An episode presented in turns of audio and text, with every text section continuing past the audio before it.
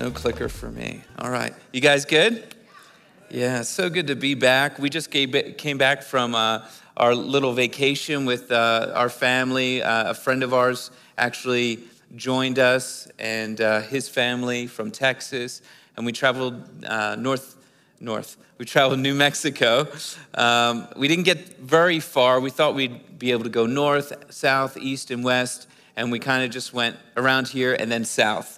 And um, we found out we have, uh, obviously, my twins came from Philadelphia, they just left, but they were here from Philadelphia. And so we had our six kids, they had their four children, and uh, it was very, very amazing.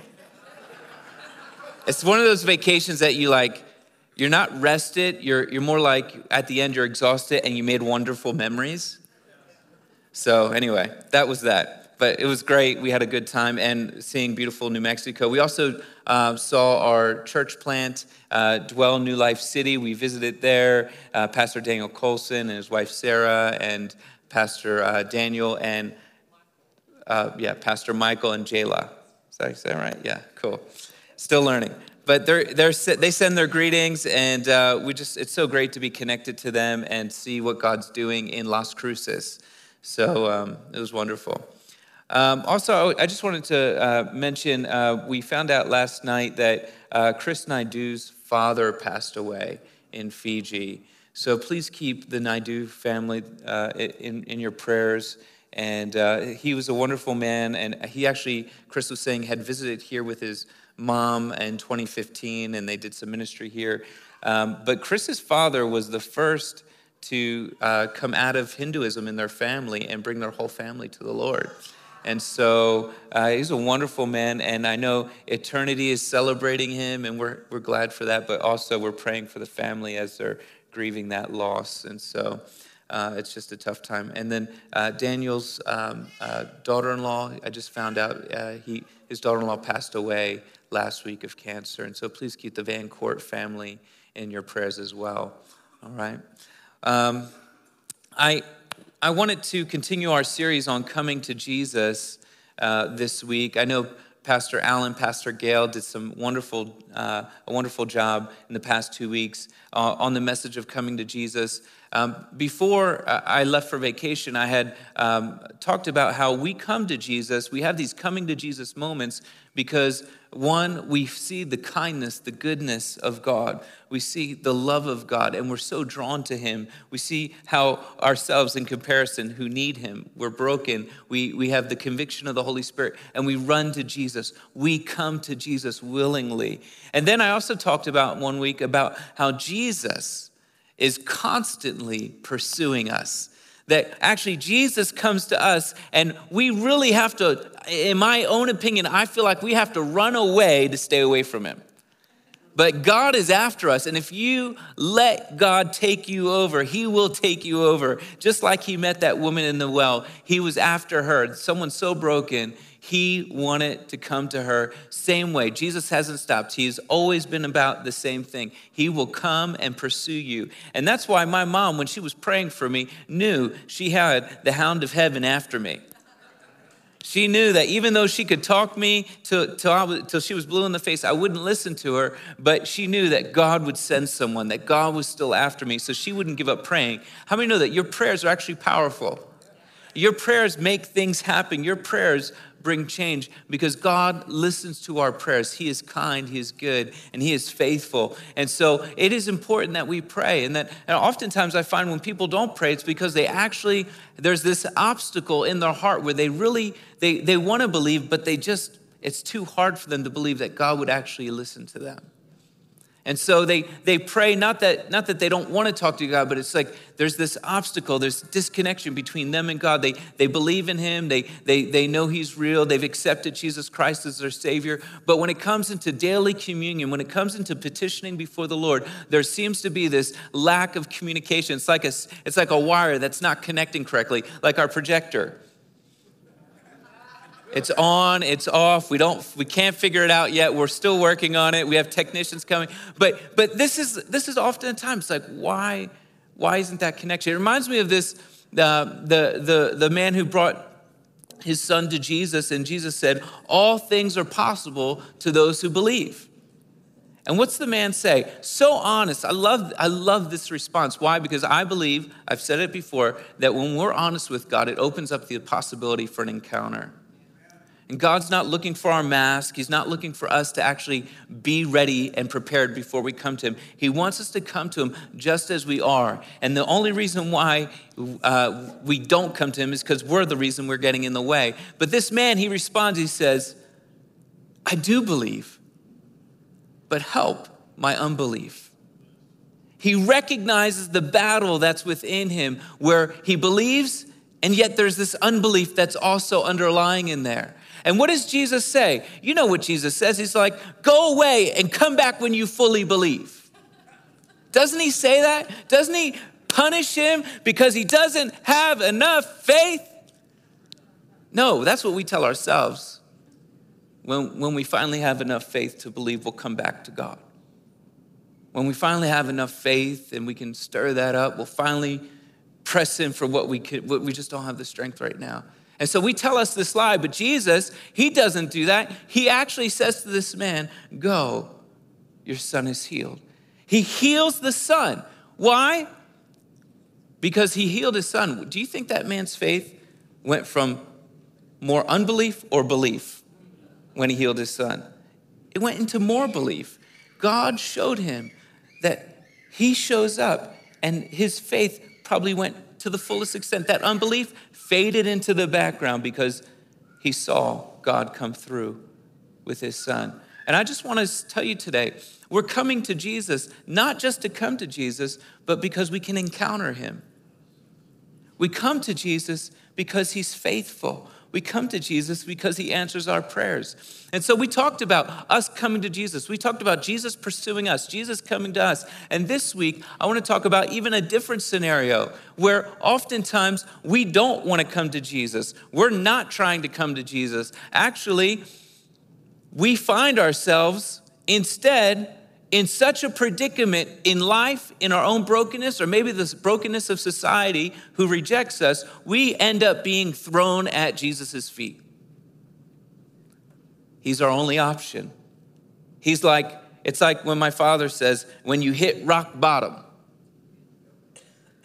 And I actually surprised my father because he used to think I, I finally hit rock bottom, and I showed him there was a few more levels I had to go.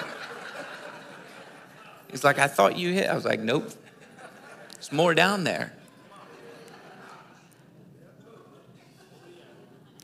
But sometimes we find ourselves in this place where we're handcuffed and thrown at his feet. And I asked the Lord, I said, God, what do you, you know, I, I was preparing the messages and kind of planning and just through the direction of what God was telling me this theme was going to be. And, and as I was doing that, I finally stopped. I was like, oh, yeah, God, what do you want me to say this week? Like, do you want to talk too? I find the best messages are when no one has to give up, come up and share. Like when God shows up, you don't need a sermon. I, I would love that Sunday. Worship explodes. Actually, even worship stops, they're just in awe. We're just like in the river, enjoying what God's doing, and transformation's happening throughout the room, and there's no one laying hands on anybody because God's just doing it in your chair on the floor. And, and I've seen those, those moments, and they're so special.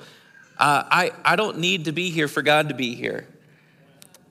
Um, but anyway, so I, I, I, I find that, so I said, God, what do you want to share on this, this, this Sunday? And, and he said, John 1 14. And so I, I looked it up because I don't know them, I don't always memorize all the addresses in the Bible. I'm like, oh, what's that one? Oh, yeah, I know that one, like when I hear it. Um, but I'm just not wired that way, even though I read it. I, uh, anyway, John 1.14 is, is this. It says, and the word was made flesh, that's Jesus Christ, and he dwelt among us, Jesus Christ incarnate dwelling among us. And this is in parentheses what that they were a witness of. And we beheld his glory as the glory of the only begotten of the Father. But the point of the sentence is this full of grace and truth. We, and the Word was made flesh, Jesus Christ, dwelt among us full of grace and truth. And I want to share this morning about us encountering Jesus who's always full of grace and truth. I want to go to our next text before I get into, I, I'm going to kind of do things a little different than I did last night. If you want a different version of the story, you can watch last night. We're going to go to John 8 2. All right, John? John 8 2. It says, Early in the morning, he came again into the temple, and the people were coming to him, and he sat down and began to teach them. The scribes and the Pharisees brought a woman caught in adultery. And having set her in the center of the court, they said to him, Teacher, this woman has been caught in adultery in the very act. Now, the law, Moses commanded us to stone such a woman. But what do you say? And they were saying this, testing him, so that they might have grounds for accusing him. Now, what are they trying to accuse him of? They're putting him in some sort of quagmire because, you see, if Jesus affirms this woman's stoning, he's actually breaking two things. He's breaking the uh, name that he's known as the friend of sinners. He's also breaking Roman law because Roman law had to have executions sanctioned. We know this because Jesus himself, for his own execution, even though the Pharisees and the Sadducees and, and the religious group of the day found Jesus guilty, they had to take him to Pontius Pilate, right? So that Pontius Pilate could find him guilty, so that he would be crucified. So they couldn't just do this on their own. If they were to do an execution on their own, they would be subject to Roman persecution. So if if Jesus said yes, they should, well, then they would turn him over to Rome, saying this man has um, has actually uh, um, uh, sanctioned an, ex- an execution outside of Rome. But if Jesus says, no, do not execute her, do not stone her, well, then he's actually disobeying, publicly disobeying the law of Moses. So either choice that Jesus chooses is going to put him in a bad position. And this is actually the tactic of the enemy. First of all, this whole scenario is just messed up. I mean, obviously, they knew what was going on for them to catch this, this person. And uh, the last I checked, adultery takes two people. Where's he at? And, uh, and, and this is often how society, religious and governmental society, will try to manipulate. This is how Satan manipulates us. He wants to put us always into two different categories. He wants you to pick two different sides. He wants you to try to choose between side one and side two. Because if you can, if he can divide you, if he can divide your family, if he can divide your church, if he can divide your your your your, your people group, then then he'll win. And so, how does he do that? Is he makes people choose sides. And he does this to Jesus. They're trying to make him choose a side a side which seems like there is no there's there is no winning at and what does jesus do you see the advocate uh, the, the, the, the, the, uh, the posture the attitude of an advocate is not standing pompous and proud holding stones in your hand remember in our first sermon series of coming to jesus we talked about stones and bread isn't it funny how they're bringing stones to this woman Thank God they brought, they brought her to, to the bread of life. Instead of having the posture of an adversary, he ends up having the posture of an advocate. See, sometimes we need to go above the frequency and the noise of what everyone is chatting about. Because they always want to put us in two different pockets, two different categories. See, people, it's just natural that we respond to people in the same way they respond to us. We respond to people sometimes in the same dysfunction that they, they came to us at. It's just, it's just a fleshly desire. It's like you feel that you've been offended, they called you a name, they did something that hurt you, that, that thought you thought it just wasn't right. And so now you're like, okay, I'll show you. And so you hurl the offense back at them. You take up that rock that they threw at you. You're like, hey, you left something. oh, this? Did you just throw this? It's natural. I mean, I mean, we do this. I mean, I look, I, I drive cars. Come on, don't think you're so innocent. I've been cut off before. I ride a motorcycle. I, I've, I've driven up. I can't believe I'm so offended. I, wait, they, they cut me off. Uh, driving up to, I want to see them. What do they look like? Can't believe they did that to me. Like I have some, and then the Lord's like, You think you're a perfect driver? Like you've never cut someone off on accident? You know? Sometimes to have the right response, we don't operate in people and we don't respond to people in their dysfunction. As a people of God, we need to respond to people as how God sees them. They might come out of brokenness and saying some horrible things to you, but that doesn't give you the right to actually say those horrible things back. You actually need to see what's the issue. And sometimes you need to change your level to see God's response. And what is Jesus doing? Let's continue. It said that instead of responding between either side, the continuation of verse 6, he said, But Jesus stooped down and with his finger he started writing on the ground. But they persisted in asking him. Now, this writing in the ground is um, really interesting uh, storyline here because the, the author of John is not telling you what he wrote on the ground. And so, if you've ever heard a message based on, on this, um, this encounter, you'll often hear the preachers come, come up with different ideas. And it's okay to do that. And they probably love that. You can do that. You know, like, and so, you know, you might play around with it and see, like, hey, I, I, mean, we don't know what he wrote, so he could have been like writing everyone's name and the sin next to it, you know, like John, you know, like, or whatever, Ira. I don't know, that sounds like a Jewish name. Ira, lust, you know, um, you know, uh, uh, uh, Ishmael coveting the, you know, uh, uh, neighbor's uh, wife or whatever it is. And, and, and, and then everyone is seeing that and they're like, whoa now, one commentator, or theologian, I thought was really, um, Ishmael wouldn't be a, a Jewish name, never mind, sorry. There'd be a different, different group there.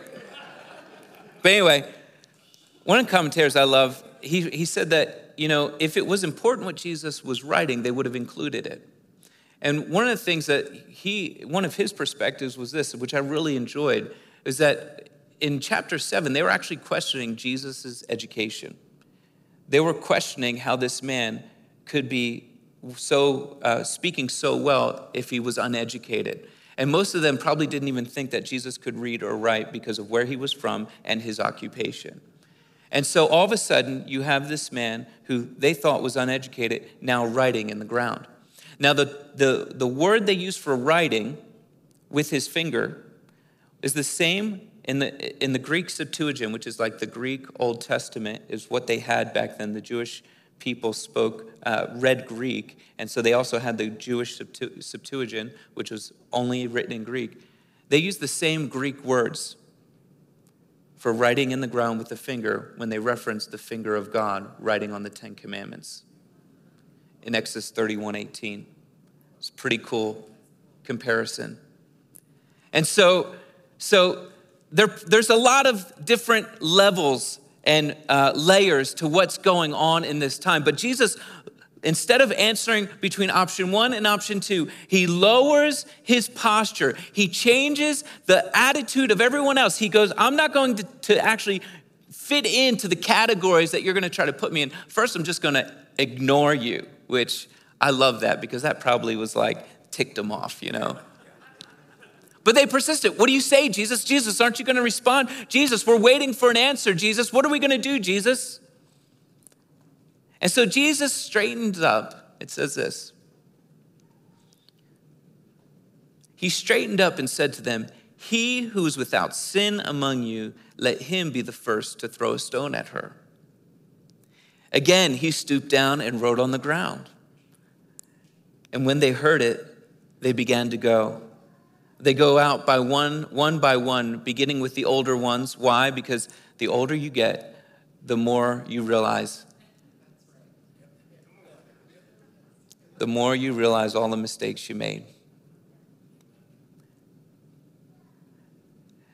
And he was left alone, and the woman where she was in the center of the, of the court. Verse 10 Straightening up, Jesus said to her, Woman, where are they? Did no one condemn you? She said, No one, Lord.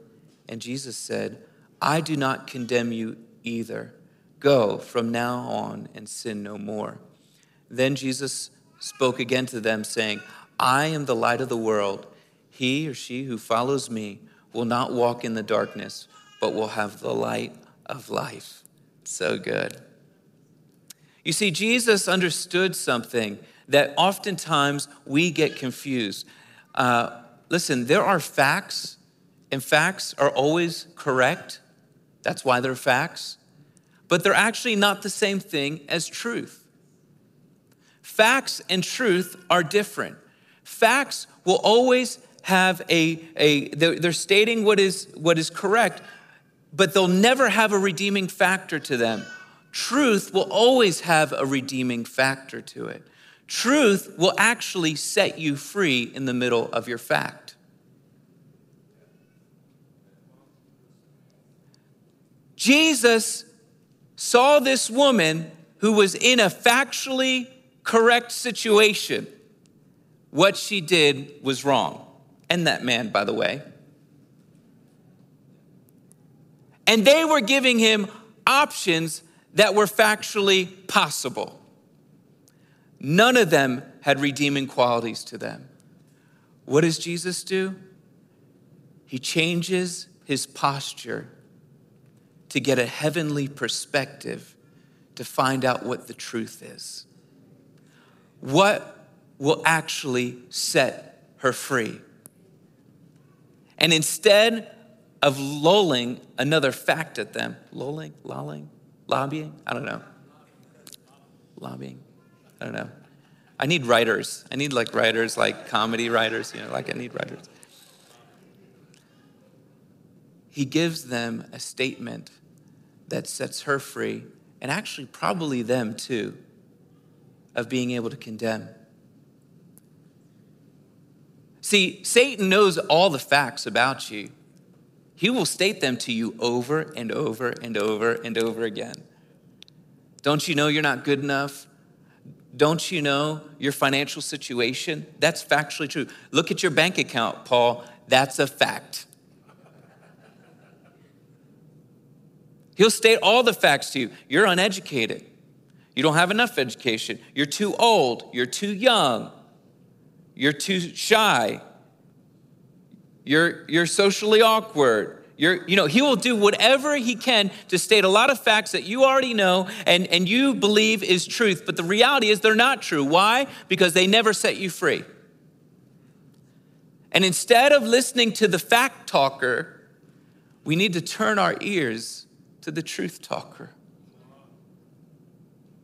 who will know exactly your position even when it's your fault, and want to set you free in it, and we'll get in the dirt. He will change his posture, We'll get down in the dirt and speak truth in your life to get you free. And you're like, it's my fault. I made these bad decisions. I bought that car I shouldn't have bought, and now I'm stuck. It's like, you don't think Jesus cares about your financial position? Then you're crazy and He will help you get you free. Now, I'm not saying don't steward the money that God's given you, but when you're repentant and saying, God, I messed up, help me, He will come and help you. He'll put people in your life that, that can help you, and He'll also have miracles happen that will help you. And he'll also speak truth in your life, like this isn't the end for you. There's more for you. There's an abundance in heaven. When you say, God, I'm not enough, he'll say, Good, because that means you'll need me. You know, when we end, that's when God starts. If we can do everything ourselves, we wouldn't need God, but we can't. And when we recognize that we can't, it opens up the door and allows Him to step into it and say, Oh, you think your job gave you security? Watch me give you security. That's who He is. That's the God we serve. And when we're thrown at his feet, or when society rejects us, or whenever we find ourselves handcuffed like this woman is, we need to be able to see God's opinion about the situation. I have a friend of mine, I, I post this on my social media, and um, he, he's a minister who really does travel the world, um, but no one knows him. I mean, he's, I mean, people know him, but it's not like he's famous. He's famous in heaven. He impresses me so much. I, sh- I had to share his story. His name's Brian Blount. And uh, he, he's a pastor in Oklahoma. And he went outside his house one day, and uh, the car was gone, the minivan. Their blue minivan was, was gone. So he, uh, he asks his wife, Janine, he says, Janine, did you uh, lend our minivan to somebody? Did you like take it and park it somewhere else? What's going on? She said, no. And they find out that their minivan was stolen. And so, you know, I know my flesh. I'd been like, I can't believe someone did this. You know, when, when you have, um, when someone robs you or breaks in or steals something, it feels you might not if you've never had it that happen it might not feel personal but there's it feels like personal. I've had a wallet stolen before and when i think about it i get angry. I can't believe someone stole my wallet you know? And i'm like man i wish i could find that person. And you know i just my my my flesh starts to get a hold of me and i'm like what am i going to do? I what, pray for him i mean what am i going to do? Right? But but brian and his wife janine are just these kingdom people and they're like oh, this, this person's marked. We're going to pray for this person. They knew it was a God setup. Instead of getting offended, they made it an offense for the gospel, an advancement for the gospel. So they started praying. They said, hey, they reported to police that was stolen, but they started praying for this, this person who stole their car. And then uh, they find uh, on Channel 9 News a car chase, and it's their minivan being chased by the police and they're watching it on TV and they're starting to pray because they want these, they uh, found out it was two boys, but they, they want these, these, these guys okay. And so they're praying for them because they believe these people are marked for God. And so they're praying for them, and, and they watch the whole thing out where they, they, they pull the kids out of the car and they get on their uh, uh, face, and the cops have their guns drawn, and, and they arrest these boys and, and, uh, and, and they take them off to jail. And, and so they get their car back and they talk to the police officers Is there any way we could connect with these, these boys and, and, and reach out to them? And, and they're like, No, they're juveniles, they're 16 years old. Uh, the, their brothers, the 16 year old uh, was the one who stole it. And uh, they said, so because of that, we can't give their name or information. And so uh, I was following Brian's updates on his Facebook page about it. And, uh, and so he said, um, he said, so we just started praying that God would move in their life. And, um, and then the court made a mistake. They sent in the mail the person who stole, the name of the person who stole their van and their court date. Like they were they treated them as they're an adult even though they were juvenile. And so my uh, friend brian and his wife they decide to go to the courthouse that day. This just happened like five days ago. They show up to the courthouse and they wait two and a half hours waiting for because they don't know what he looks like waiting for names to be called when they got their van it was covered in weed stickers like these kids had fun and they were um, smoking pot the whole day. They were just joyriding, smoking pot. And so after a bunch of the people left the courthouse, they started hearing someone mention, you know, calling someone's name while they were talking to them, and it was the name on the paper. So they go over to there and they, they, said, "Are you so and so?" And they said, "Yeah." He goes, "Hi, my name's Brian. This is my wife Janine. You're the one who stole our minivan." But we're not here to harass you today. We're pastors, and we want you to know that that we've been praying for you. And we believe God's marked you. And Brian said, Let me share my testimony with you. You see, when I was 16 years old, I stole a minivan. I was pursued by the cops, and they pulled me out, guns drawn, and arrested me. He said, I, um, a pastor had taken me under his wing and mentored me. I said, I didn't have a father. Do you have a father? Uh, do you have any man in your life? The boy said, No. The mom, the mom and the grandma were there, and they said no with tears in their eyes, wiping tears. He said, Well, I, this man in my life, he mentored me and he shared the love of Christ with me. He's changed my life. He goes, I, If you will let me, I want to mentor you. He said, I've shown up here. I've shown up here with my wife so that we could ask the judge for leniency against you. And so they went to the judge when they called him up, and, and the judge allowed them to approach the, the, I guess, bar separate. And he said, he told him the story, and he told him what he wanted to do with this young man. And the judge said, Well, Brian, we believe in restorative justice here. We will get, we will work this out and try to make this happen. This is the grace and the truth of Christ. You see, justice was deserved, factually true that boy deserved some sort of justice, some sort of sentence, fine, maybe put him on the wrong path, go to juvenile, uh, uh, uh, what do they call that, juvenile hall or whatever, and, and you get associated with other people and build wrong friendships, and then you get out and you continue a wrong lifestyle. He deserved to go down that path. What he did was wrong, right? That's justice.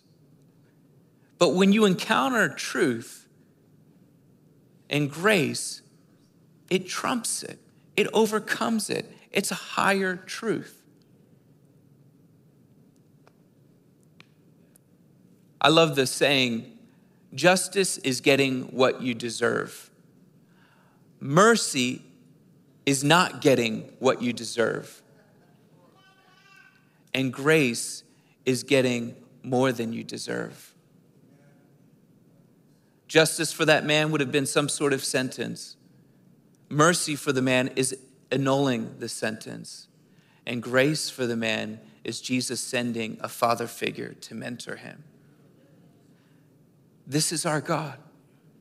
This is how we need to respond to every circumstance that society, life throws at us. Don't play the narrative the way the world wants you to play it. Change your posture, change your position to find out what heaven's saying about any situation. Know that that person might be responding to you out of their own dysfunction and say, Jesus, how do you see them? See, I know that Jesus never treated me how I was, He was always treating me where I was going to be or how He created me to be. Well, I was talking to someone after our last, after the service Saturday night, and I, I saw, oh, it was so true. And she said, you know, I was thinking about this. When, when, when, we, when we discipline our children, sometimes we discipline them out of fact. Like, you were supposed to be home at this time. You, you spilled the milk. You did this, you do that. When the reality is, you could also discipline them out of truth. Like, hey, this isn't who you are. One corrects a behavior, the other one corrects their identity.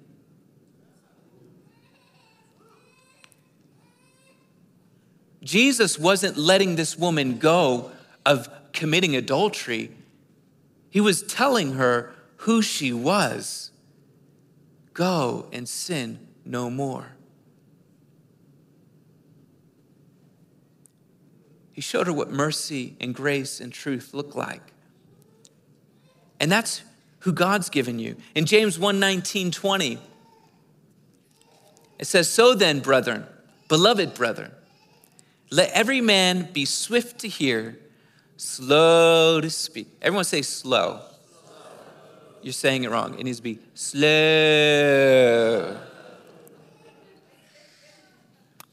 And slow to wrath. For the wrath of man does not produce the righteousness of God.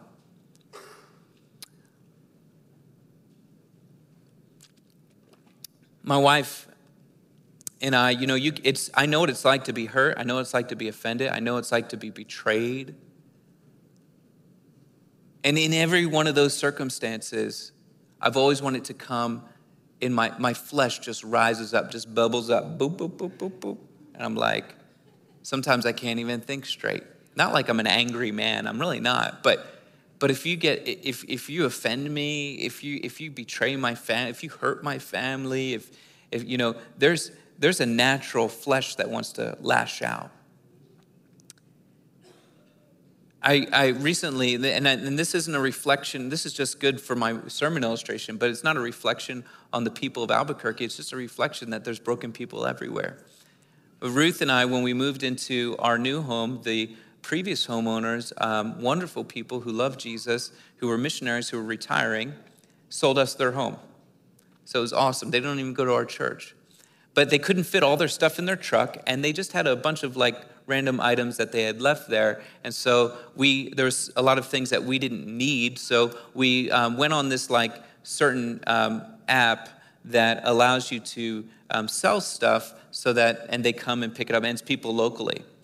And so, um, so we, we learned right away that offering something for free, no one wants to get it because they think something's wrong with it.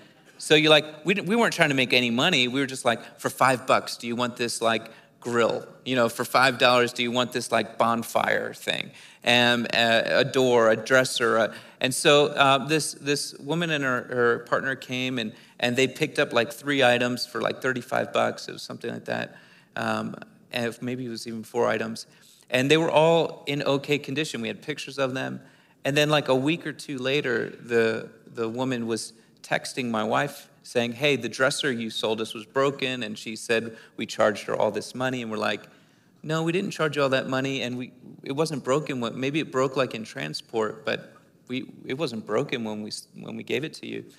And, um, and she started lashing out, almost demonically. You know, it was like, she said, um, You're a liar, and you shouldn't have any more kids anymore because you're going to teach them how to lie.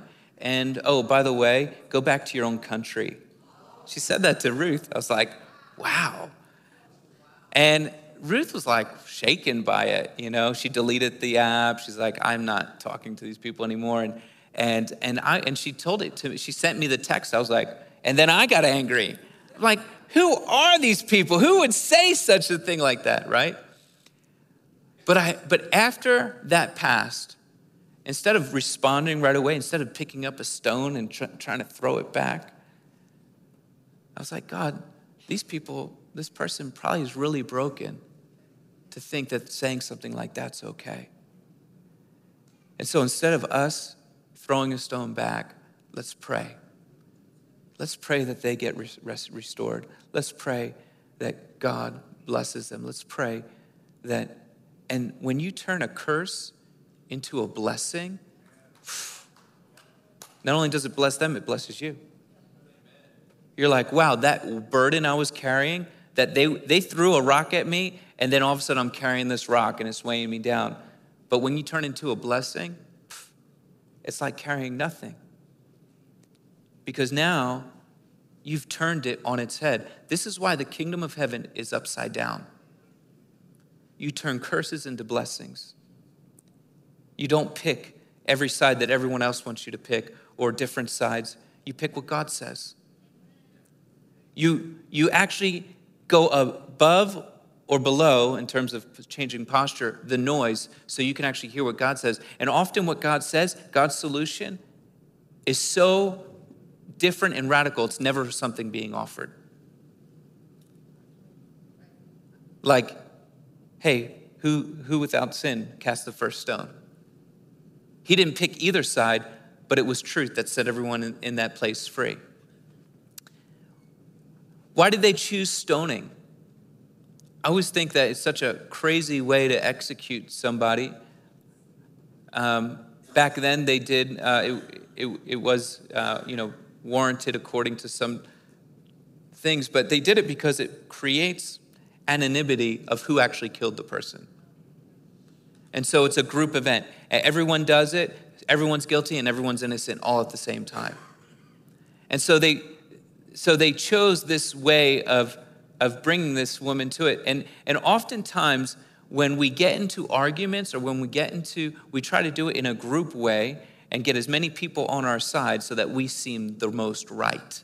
And no one can actually point a finger at one person because it's the whole crowd. And that's just not kingdom. It's not how God wants things done. And so I love how Jesus, instead of, instead of succumbing to the stones being offered, offered this woman bread, which is the words he speak, because his words are spirit and they are life. I love how even there's some parallels here between the cross and this woman's situation. Jesus was uh, thrown in, uh, surrounded by Roman soldiers who would blindfolded him and punch him, saying, Who is it that hit you?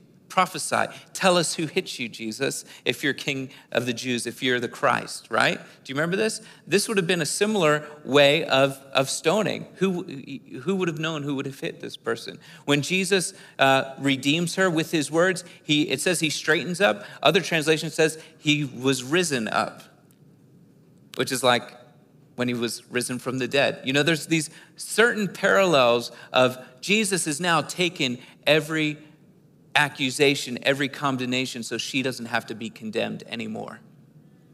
The burden she lived with is no longer a burden she needs to carry. This is the gospel, and this is what we have. Remember, I will never preach anything that isn't Jesus. It's always been about Jesus. It will always be about Jesus. It's, always, it's never not going to be about Jesus. Even though we're, we're going to talk about the Holy Spirit, we're going to talk about the Father, but we need to encounter Jesus. He brings us life. It's important that we actually connect with Him and commune with Him and give our lives to Him, not just once in your life, not just six times a year, not just twice a year when you go on that men's retreat, that women's retreat, that conference, but actually connect with Him and say, God, I don't know how I'm going to handle this situation, but thank you for today. I'm going to give this whole situation to you. Help me have a heavenly mindset about it. Help me to be slow to speak and quick to hear. God, help me to love the person in front of me. God, may your love flow through me so that I can love them the way you love them. I can see them the way you see them, and that I won't become an accuser and partner with the devil, whose name is accuser, but I actually partner with the advocate, the Holy Spirit, the one who comes alongside, the comforter, the helper. This is what we're called to today. And I want you to know, you might say, well, I've never been handcuffed and thrown to Jesus. I mean, that's not me. But think about your life. Think about all those situations where if Jesus didn't come through, you don't know what you would do. I think if we were all honest with ourselves, we would recognize those moments where Jesus was our only option. And the interesting thing about it is, he never wasn't our only option. It's just that at that point we recognized it. Why don't you stand?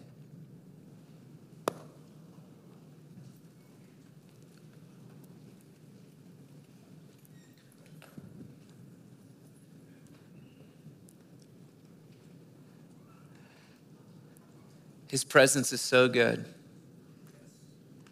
And it's not, it's not enough to just experience it once a week on a Sunday or a Saturday night coming to church. But it's important that we commune with Him every day so that Jesus can speak truth over the facts of our life. And if there's any, um, if there's any facts that the devil is tormenting you about right now, I want you to know Jesus wants to set you free. He has a say in the matter. He gets down in the dirt with you, even when it's your fault. If you're like, I deserve this, I'm not even talking about sin, it can be bad choices. It wasn't like you were morally wrong, but you messed up. I picked that job over this job. I should have went left instead of went right, whatever it might be. Jesus doesn't say, well, now you got to suffer. He says, I'll get in there with you. I'll walk this out with you. And you know what? I'm going to make it work for your good because you love me and I love you. So just close your eyes. I just want to pray over you. God, I just thank you that your presence is here. Holy Spirit, man, you're so good. I don't need to be here. It's not about me. I, God, I just want you to be glorified. I want you to complete your mission to redeem men and women, to bring your children home, to start calling out their identity and telling them who they are instead of what they've been doing, that they would see the truth, that you're with them, that you're for them, that you love them, that you celebrate them, that you want them whole, that you want them full of joy. And so I come against every lie spoken by the enemy that seems factually true, but just really doesn't redeem anything. I just break those lies in Jesus' name.